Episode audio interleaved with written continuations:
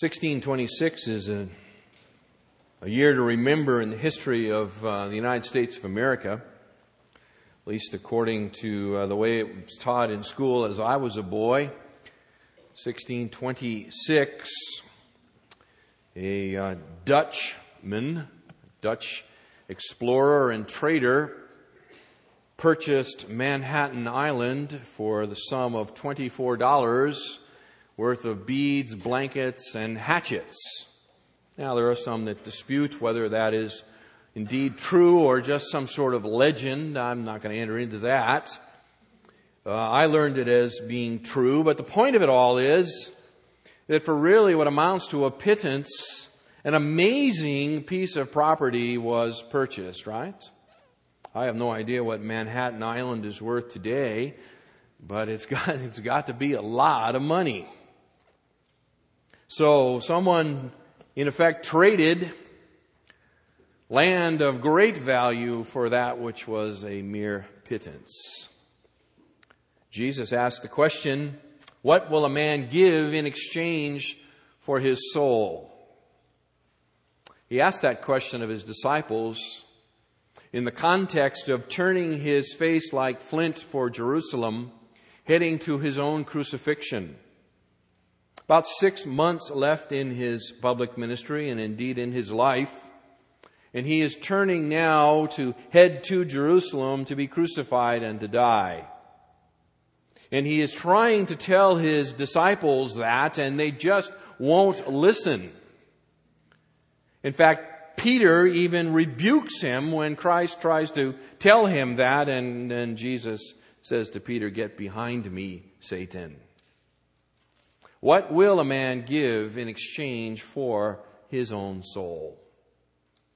What will you sell it for? Open your Bibles, if you would please, to John chapter 18, beginning in verse 28. This morning, we are going to continue in our examination of Pilate's six increasingly desperate attempts to release Jesus so that we will remember that to turn from Christ is to crucify your own soul. As we go through this lengthy narrative together, that's the unifying theme of it all. Is that Pilate is desperate to get rid of Christ. And he tries six different ways to do it, other than the straightforward way which is to release him. And in the process of doing that, Christ crucifies his own soul. We looked last time at verses 28 through 32. Let me just read it. They led Jesus, therefore, from Caiaphas into the praetorium. And it was early, and they themselves did not enter into the praetorium in order that they might not be defiled, but might eat the Passover. Pilate therefore went out to them and said, What accusation do you bring against this man? They answered and said to him, If this man were not an evildoer, we would not have delivered him up to you. Pilate therefore said to them, Take him yourselves and judge him according to your law. The Jews said to him, We are not permitted to put anyone to death, that the word of Jesus might be fulfilled, which he spoke, signifying by what kind of death he was about to die. This was Pilate's first attempt here. Take him yourselves, he said, and judge him.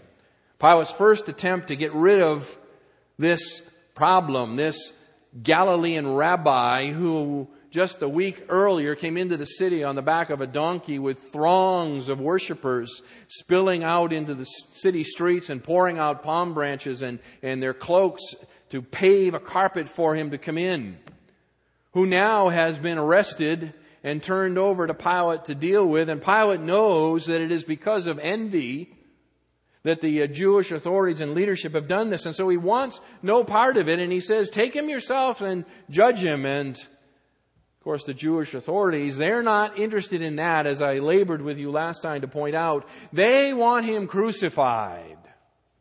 Dead is not good enough. Crucified is what they insist upon. It is their insistence here, and it will continue throughout this whole narrative. Nothing but crucifixion will do. Now, if we were to take the time, and we're not going to do it this morning, to just begin to look at the comparative account over in Luke 23, we would note that when Pilate says, take him yourself and crucify him, and they, and they say to him, we're not permitted to put anyone to death, it doesn't end there. They actually begin to heap upon Jesus their accusations, their charges against him, and it's threefold. They accuse Jesus in Luke 23 verse 2 of misleading the nation, leading the nation astray. They uh, accuse Jesus of forbidding the people to pay their taxes. And they accuse Jesus of claiming to be a king. A king. Well, Pilate has no choice now. If they are accusing Christ of insurrection, of claiming to be a rival king to Caesar, of instructing the people not to pay taxes to the Roman government, then Pilate, as the Roman governor, has no choice but to investigate this allegation, and that's what he does. Verse 33. Pilate therefore entered again into the praetorium and summoned Jesus and said to him, Are you the king of the Jews? Are you the king of the Jews? That's the accusation against you. Is it true? And in fact, Pilate's going to, going to ask him three questions during this interview. He's going to, the first one is, Are you king of the Jews? Jesus will respond. Pilate will then say to him, Well, I am not a Jew, am I? And then he will say, Are you a king? The point of it all is, is that Pilate must ferret out whether Jesus is a king. If he's a king, then he's a rival to Rome, and if he's a rival to Rome, then Pilate has no choice but to crucify him. That's the gist of it all. So Pilate says to him, verse 33, Are you the king of the Jews? Now, Jesus, who has been silent all of the time up to this, refusing to respond to the allegations of the, of the Sanhedrin, now opens his mouth in private with Pilate and speaks. Verse 34, answering, Are you saying this on your own initiative or did others tell you about me? Jesus responds with a clarifying question of his own.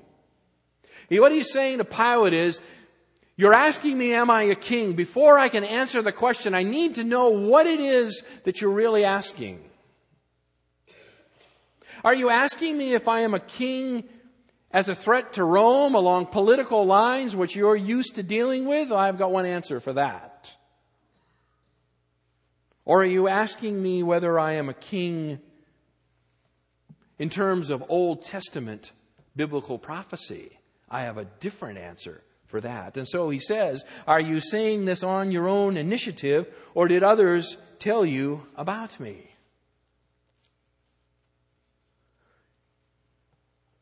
Am I a rival king to Caesar? No. Am I the Old Testament mediatorial king prophesied by Daniel to come? to establish his kingdom and throne upon this earth, a spiritual kingdom with physical manifestation and, and uh, of it? Yes. Yes. Clarify yourself, Pilate. What kind of king are you asking me about? Verse 35, Pilate answers him, I'm not a Jew, am I? Your own nation and the chief priests delivered you up to me. What have you done? Verse 36, Jesus answers his question now. It's been clarified. Pilate is not asking him, Are you a political king? And so Jesus says, My kingdom is not of this world. If my kingdom were of this world, my servants would be fighting that I might not be delivered up to the Jews, but as it is, my kingdom is not of this realm. Pilate, I'm not the kind of threat that Rome has to worry about. The evidence of that is right before your eyes. If I were really a political king Pilate, I'd have an army to defend me. My own subjects wouldn't be the ones who have turned me over. But don't mistake it, Pilate. I am a king. I am a king. Pilate, verse 37 says, So you are a king.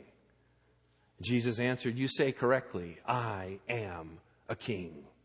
For this I have been born, for this I have come into the world to bear witness to the truth. Everyone who is of the truth hears my voice. Pilate, I am a king. But I am a different kind of king than you're used to. Yes, I am a king. I was born to be a king. I was brought into this world. I came into this world to be a king. I came from another realm, Pilate, into this to be a king. My kingdom is based on truth. It is a kingdom of truth. In fact, earlier the, that evening, Jesus had said to his own disciples, I am the way, the truth, and the life, right? No man comes to the Father, no man enters into my kingdom except by me. He's engaging Pilate here in a discussion of his own soul. Yes, Pilate, I'm a king. I came into the world to be a king, but my kingdom is a kingdom of truth. Are you interested? Are you interested, Pilate? Verse 38, look at his answer. Pilate said to him, What is truth? And when he had said this, he went out again to the Jews and said to them, I find no guilt in him. Jesus is engaging him in a discussion of his own soul. He's put to rest the, the fear that he is somehow a political rival to Rome. Pilate, don't worry about that. That's not who I am. But don't miss the point. I am a king. And I am a king who makes a claim upon not only you, but everyone. And my kingdom is about truth, Pilate. Are you interested in talking about truth?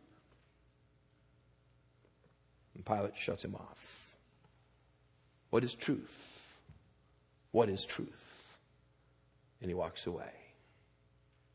How many times have you tried to have a conversation with someone about spiritual truth and they shut it off and walk away, right? They're not interested. They don't have time for it. They turn and they walk away. And that's what Pilate has done here. He has turned and he's walked away. And beloved, in the process of doing this, he is crucifying his own soul. He is turning from the one who is truth the one who is the way to God. And he's turning to his own fate. So when he had said this, he went out again to the Jews and he says, I find no guilt in him. But it's not over there. The Jewish authorities will not let it be over. They'll continue to clamor for his crucifixion. And in the process of clamoring, they say that he has deceived the people all over Galilee. And Pilate hears that and he says, Oh, Galilee. Hmm. That's where Herod Antipas is in charge. I know what I'll do. Like all good executives, I will pass the buck. And so he's going to hand Jesus off to Herod at this point. Again, he's attempting to get away from Christ. Every time he comes near him, it unsettles him. And so his second attempt here is to send him to Herod. And to look for that interview, we have to turn there to over to Luke 23. So we'll go ahead and turn you there to Luke 23 and verse 4.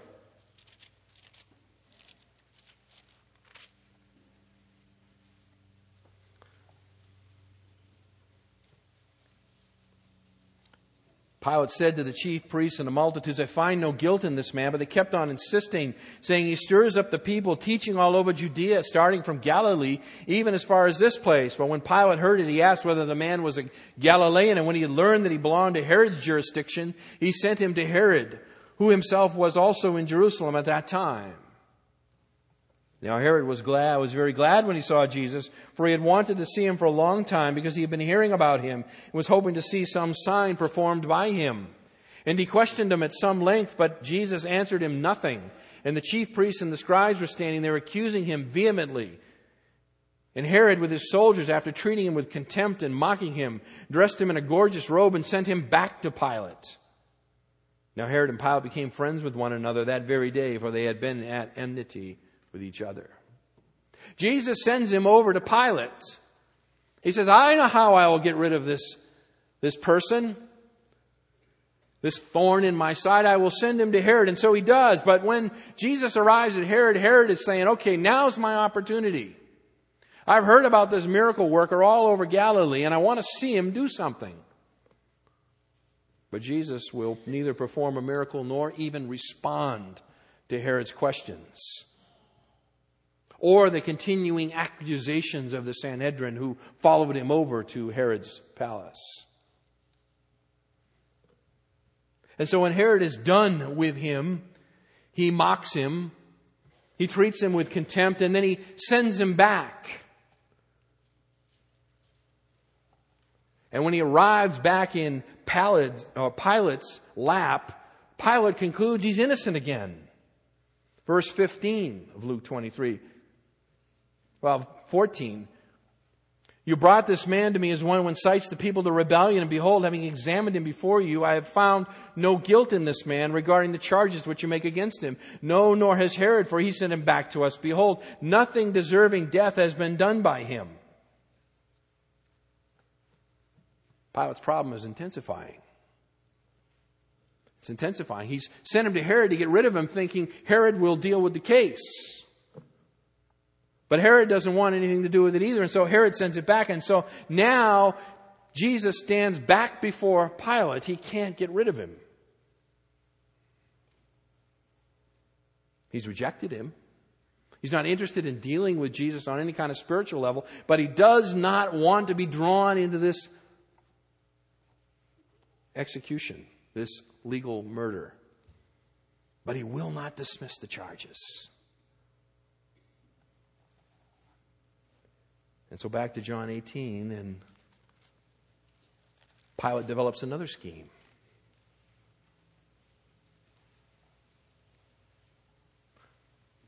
Pilate's third attempt. I can't give him over to the Jews. No, they're insisting on his crucifixion. I can't send him to Pilate and let him do it. No, Pilate sends him back to me. I know what I'll do. You have a custom at your Passover. The custom is to release one captive prisoner each year in commemoration of the fact that the nation was released from bondage in Egypt, the original Passover. I know what I'll do, Pilate thinks. What I will do is I will offer him to the people. I will go around the authorities. They're the ones who hate his guts. They're the ones who have put him here because of envy. They're the ones who see him as a rival. I will go directly to the people. That's what I'll do. I mean, again, after all, it was only on the prior Sunday, right? The Passover or, or, the Palm Sunday, when he came into the city and all the people went out to him and thronged to him and, and said how great he was and Hosanna to the son of David, Messiah. That's what I'll do. I'll go right to the people. That's my plan. Verse 39, John 18. But you have a custom, he says, that I should release someone for you at the Passover. Do you wish then that I release for you the king of the Jews? This is perfect. I will just release Jesus.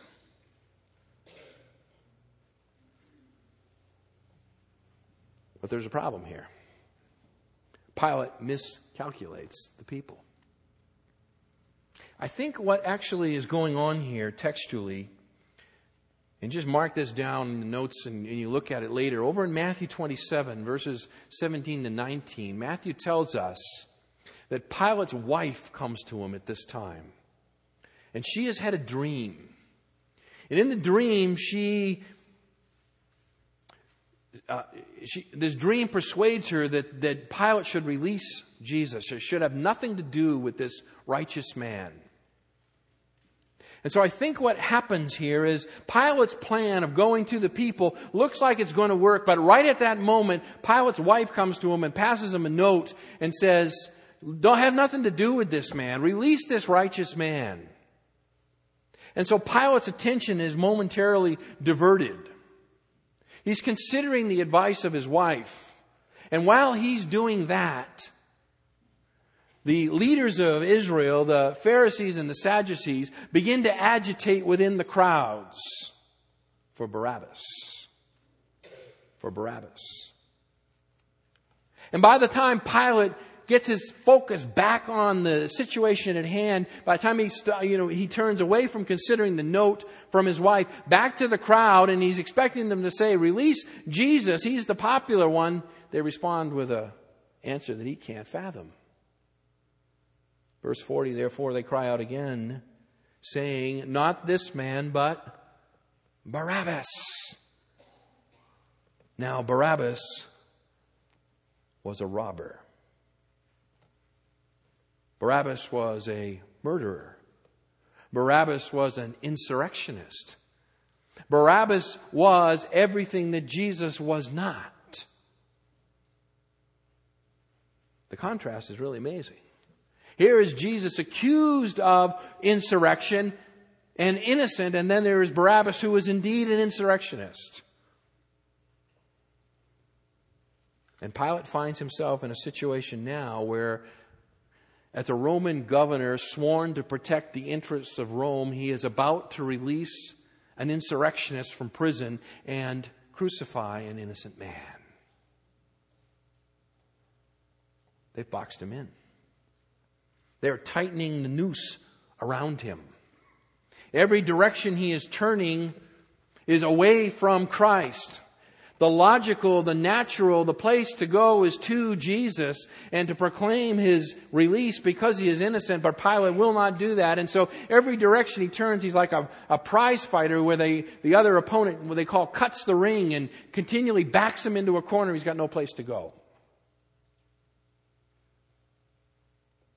He's got no place to go. He was sure this one would work. I'll just release, I'll offer to release a prisoner He's popular with the people. The people will call for him. And yet when the time comes, they don't call for him. They call for Barabbas. It's interesting, by the way, back in uh, Matthew chapter 16 and verse 6, the disciples were very excited. This was, the, again, about the last six months of Jesus' ministry. The disciples are very excited because Jesus' popularity is very high at that time. And they're thinking, this thing is going well. Everybody's climbing on the Jesus bandwagon and, and the, you know, we're really taking off here. And Pilate says to them, beware of the leaven of the scribes and the Pharisees. And his disciples think, well, the reason that he is warning us of these things is because we forgot to bring bread. You remember that? And he says, no, you blockheads, it doesn't have anything to do with bread. What it has to do with is the teaching of the Pharisees and the Sadducees. That is the leaven that will ultimately leaven Judaism against me. Their hatred of me will ultimately prevail and will turn the whole nation against me.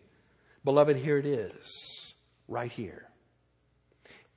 At the last moment, they agitate the crowds and they turn the whole mob against Christ. So Pilate comes up with his fourth attempt to get rid of Jesus, John 19, verses 1 to 5. Each attempt, as I said, is becoming increasingly desperate. So Pilate's solution now is I know what I'll do. I'll beat him up. I'll beat him up and then I will take him out and show him to the people all bloodied and beat up and then they will have pity on him and they'll release him. If they won't release him because of, of the fact that they adore him, well, then I'll go the opposite direction and I'll make them pity him. So I'll beat him up. Then Pilate therefore took Jesus and scourged him. And the soldiers wove a crown of thorns and put it on his head and arrayed him in a purple robe. And they began to come up to him and say, Hail, King of the Jews, and to give him blows in the face. And Pilate came out again and said to him, Behold, I am bringing him out to you, that you may know that I find no guilt in him. Jesus therefore came out, wearing, wearing the crown of thorns and the purple robe, and Pilate said to them, Behold the man. Behold the man. What a strategy. What a strategy. I'm going to beat him up and then display him. And when he says, Behold the man, he's pointing to this broken, pathetic, fragment of humanity standing there. And he's saying, Look at him now. Look at him now. Do you still want to crucify him? Do you still want to crucify him? His back has been flayed with a Roman scourge, leather thongs with little bits of bone or metal impregnated into the tips, fully lacerated. A crown of thorns, they think it was thorns from a date palm, some of which can grow 12 inches in diameter, woven together and jammed onto his head. The soldiers dressing him, it says, in a purple robe, a robe of royalty, and then mocking him. I mean, they're not ignorant of this. They're hearing the claims that he, uh, of the Jewish authorities that he claims to be the king of the Jews. Well, if he's the king of the Jews and they despise the Jews, believe me, this is their chance to mock them. And so that's what the soldiers do, verse 3, right? They come up to him, excuse me. They say, Hail, King of the Jews, kneel before him. And then as they stand up, they slap his face.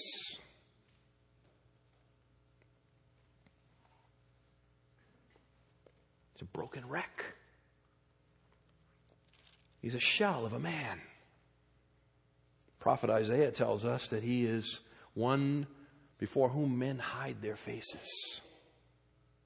He has been so brutalized, swollen, bruised, bleeding.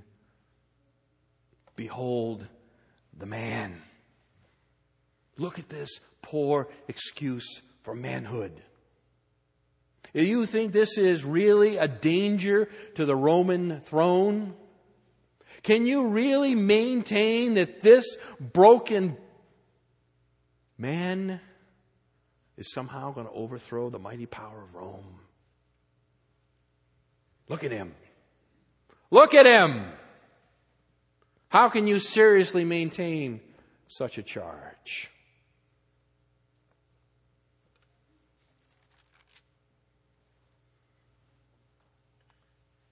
I'm sure the people reacted much like you're reacting now.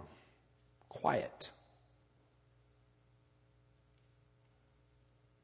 A hush comes over the crowd.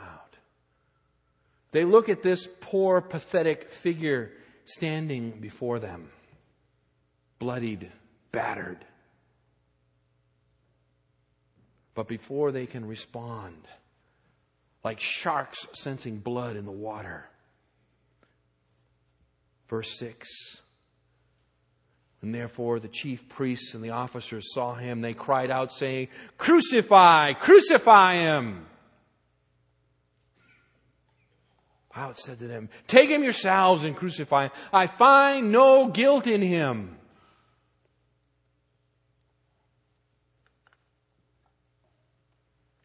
It's backfired again. It's backfired again. All of his principles by which he was brought up the Roman regard for law and order and jurisprudence and all of that. He's trashed it all. His life is unraveling before his own eyes because he continues to turn away from the only solution to his problem, which is to embrace the truth.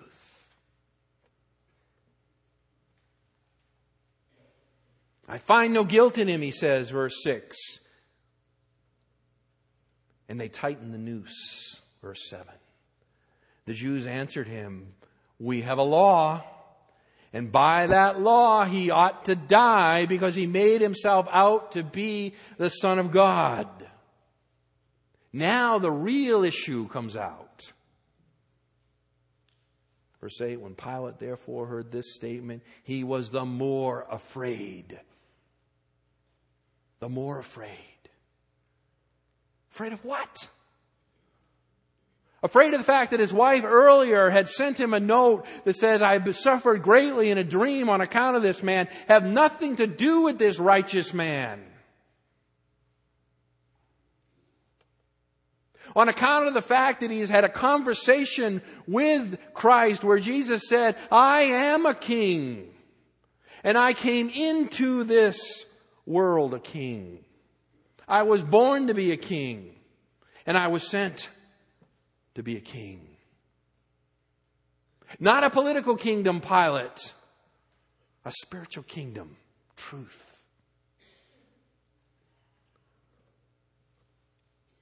Here is a man who has stood before him and been railed on by his accusers and has been absolutely silent like a sheep before his shearers. Here is a man who has refused to defend himself. A man who has stood there with an amazing stately dignity through it all, answering only questions that he chooses to answer. A man who is clearly innocent. And a man who now, the truth comes out, claims to be the Son of God. Yeah, Pilate's afraid. Pilate's a pagan. He's been brought up with stories of gods coming to earth and inhabiting human bodies in order to judge people. That's part of the pagan mythology and lore. Pilate's aware of that. And now, standing before him, it enters his mind that maybe this is who it is Son of God. Now, what do I do? Now, what do I do? Verse 9, he entered into the praetorium again. And he said to Jesus, all by himself, Where are you from? Where are you from? Not what is your postal address. That's not the question. He already knows he's from Galilee. Where are you from? Are you a God?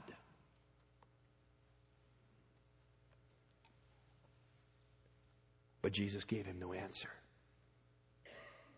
No answer. Pilate therefore said to him, You do not speak to me? Do you not know that I have authority to release you and I have authority to crucify you? Do you not understand your life is on the line here? I can have you crucified and I can set you free. And you won't answer my questions?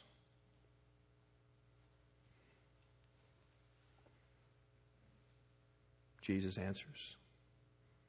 You would have no authority over me unless it had been given you from above. For this reason, he, and that is Caiaphas, who delivered me up to you, has the greater sin. Wow. Pilate, you do not have authority to crucify me or set me free, not in an ultimate sense. You are under the authority of God above. It is He that is in control of this whole situation. This whole sham trial and crucifixion. There is a power in the universe, Pilate, that is greater than even the power of Rome. You would not have authority over me unless it had been granted to you. Apostle Peter writes in Acts chapter 4, verses 27 and 28 For truly in this city they were gathered together against your holy servant Jesus, whom you have anointed both Herod and Pontius Pilate, along with the Gentiles and the peoples of Israel, to do whatever your hand and your purpose predestined to occur. Yes, they were gathered against the Holy One, but they were never free of the sovereign plan of God in all of this. Oh, Pilate, you may think you have authority, but you are a pawn in the hands of Almighty God. But not a guiltless pawn, Pilate. You must do what is right.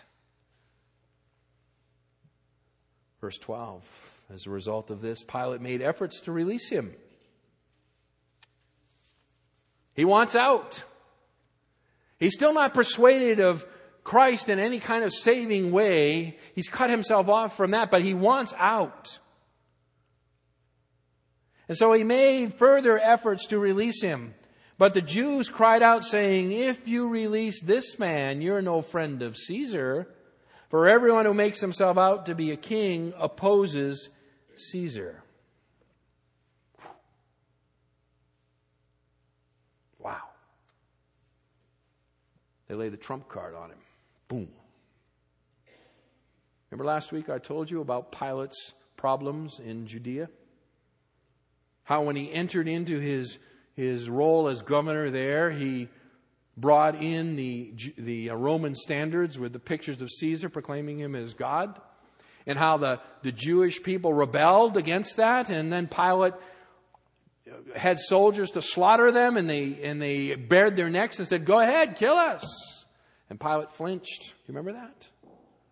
And how time after time, Pilate tried to do something and they would outmaneuver him and he would end up backing down.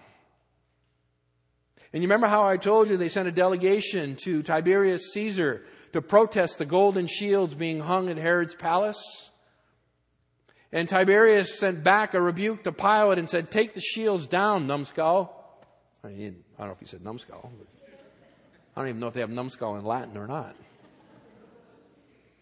Somebody knows Latin, you could tell me that afterwards.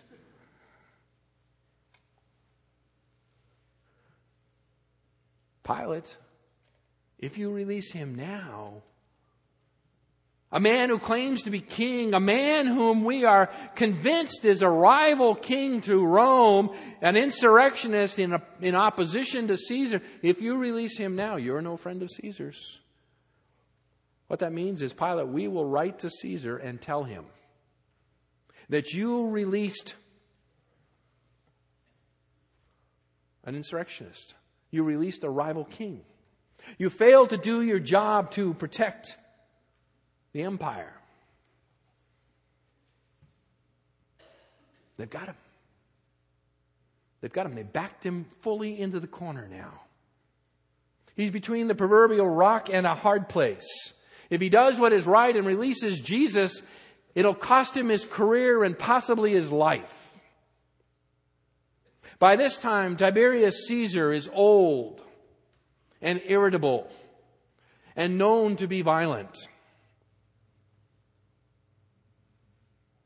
If he hears that a Roman governor in Palestine, notorious for their rebellious attitude, releases one of those people, one of the insurrectionists who claims to be king, he's not likely to get mercy from Tiberius Caesar.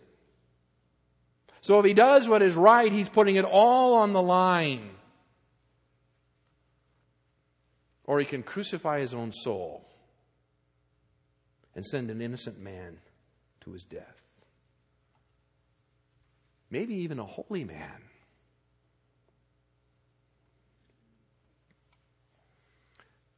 That leads him to his sixth attempt. Verse 13 When Pilate therefore heard these words, he brought Jesus out and sat down on the judgment seat at a place called the pavement, but in Hebrew, Gabbatha. Now it was the day of preparation for the Passover. It was about the sixth hour, and he said to the Jews, Behold your king. Again, he's attempting to seek his release. In effect, he's saying is, look at this broken wretch, your king. Is this what you want as your king? Is this who you're claiming is your king? Is this the one you're claiming is the threat to Rome? Look at him. Look at him. Behold your king. How can you possibly say He's a threat to Caesar. Again, perhaps there's a momentary pause. I mean, the sight of Christ must have been something that would cause people, the scripture says, they turn their face from him.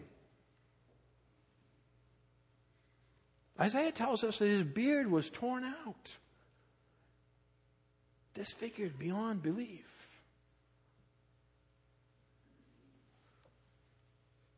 But quickly recovering, verse 15, they therefore cried out, Away with him! Away with him! Crucify him! Pilate said to them, Shall I crucify your king? He is absolutely desperate at this point. The chief priests answer, We have no king but Caesar. We have no king but Caesar. Isn't that an amazing statement? Here is the Jewish nation chafing under the rule of Rome, desperate for deliverance, willing to take Jesus and make him their political king. That is, after he fed 5,000 of them, plus women and children, right? But he would have no part of that. But they have become so blind in their hatred that they not only repudiate him, but they repudiate their messianic hope altogether. We have no king but Caesar. Not just that this one's not our king, we don't have a king at all.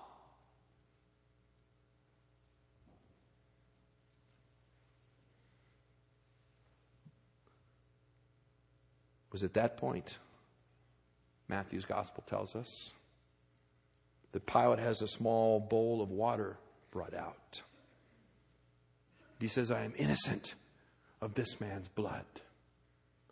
And he washes his hands of the affair. And the people respond back His blood be on us and our children.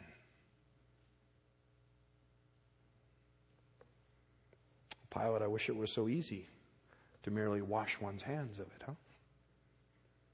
Jesus doesn't go away like that. The Jewish nation, its leadership claiming Caesar as their king, the populace saying, His blood be on us and our children. The nation has gone totally apostate. And sadly enough, it came to pass. A generation, less than a generation later, when in AD 70, the Romans leveled Jerusalem, took the temple apart stone by stone to retrieve the gold filigree that had melted in the heat of the fire and run down into the cracks of the stones. Not one stone will be left upon another, Jesus said. They dismantled it. And Josephus tells us that so many Jews were crucified that there was not enough wood left to build another cross, nor was there enough ground available to plant one. They ringed the city with crucified Jews. Perhaps as many as a million people slaughtered in the destruction of Jerusalem. His blood be on us and our children. And the nation was scattered worldwide to be regathered again by the Spirit of God when the new covenant comes in.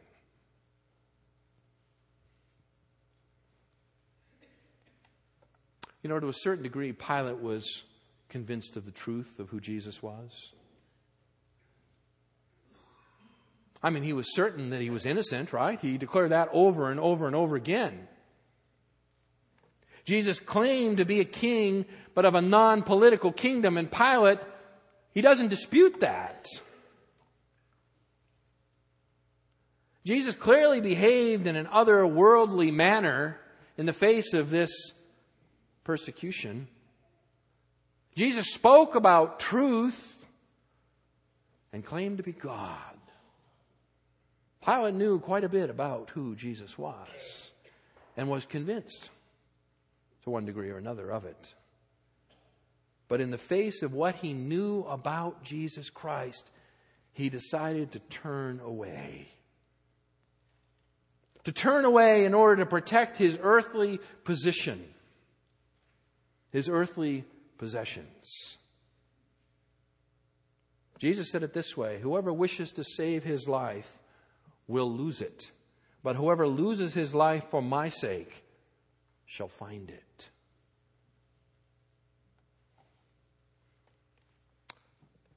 Some of you here this morning are in a very similar position. You know that Jesus Christ is the Son of God. You know that He died on a cross to take the guilt of your sin. You know that you must repent of your sin and by faith embrace Jesus Christ as your only hope for eternity. You know all that. But quite frankly, the price is too high, isn't it? You're not willing to pay it. You know that to come to Christ means that you must turn from yourself. And so you are very much like Pilate. Unwilling to do what you know to be right for fear of the cost involved. What will a man give in exchange for his own soul? Will you, like Pilate, crucify your soul? I beg you, I beg you not to make his mistake. Pilate turned Jesus over to be crucified. But his troubles did not end. Just a few years later, he authorized a, another atrocity, an attack upon the Samaritans in the process of worship.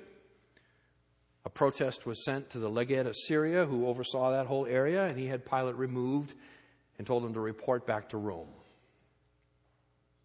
Historians tell us this was in AD 36 that Pilate, on his way to Rome to report in, that Tiberius Caesar died, that's a fact. And his replacement was a man by the name of Caligula.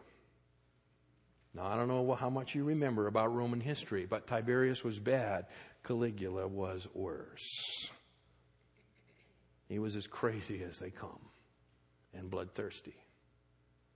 On the way back to Rome, historians tell us Pilate committed suicide. And thus his life ended.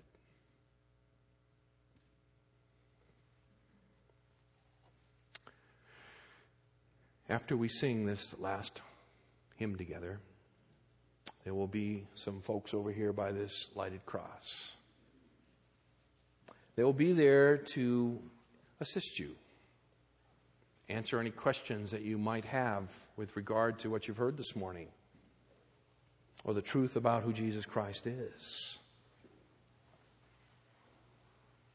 I just urge you don't be like Pilate.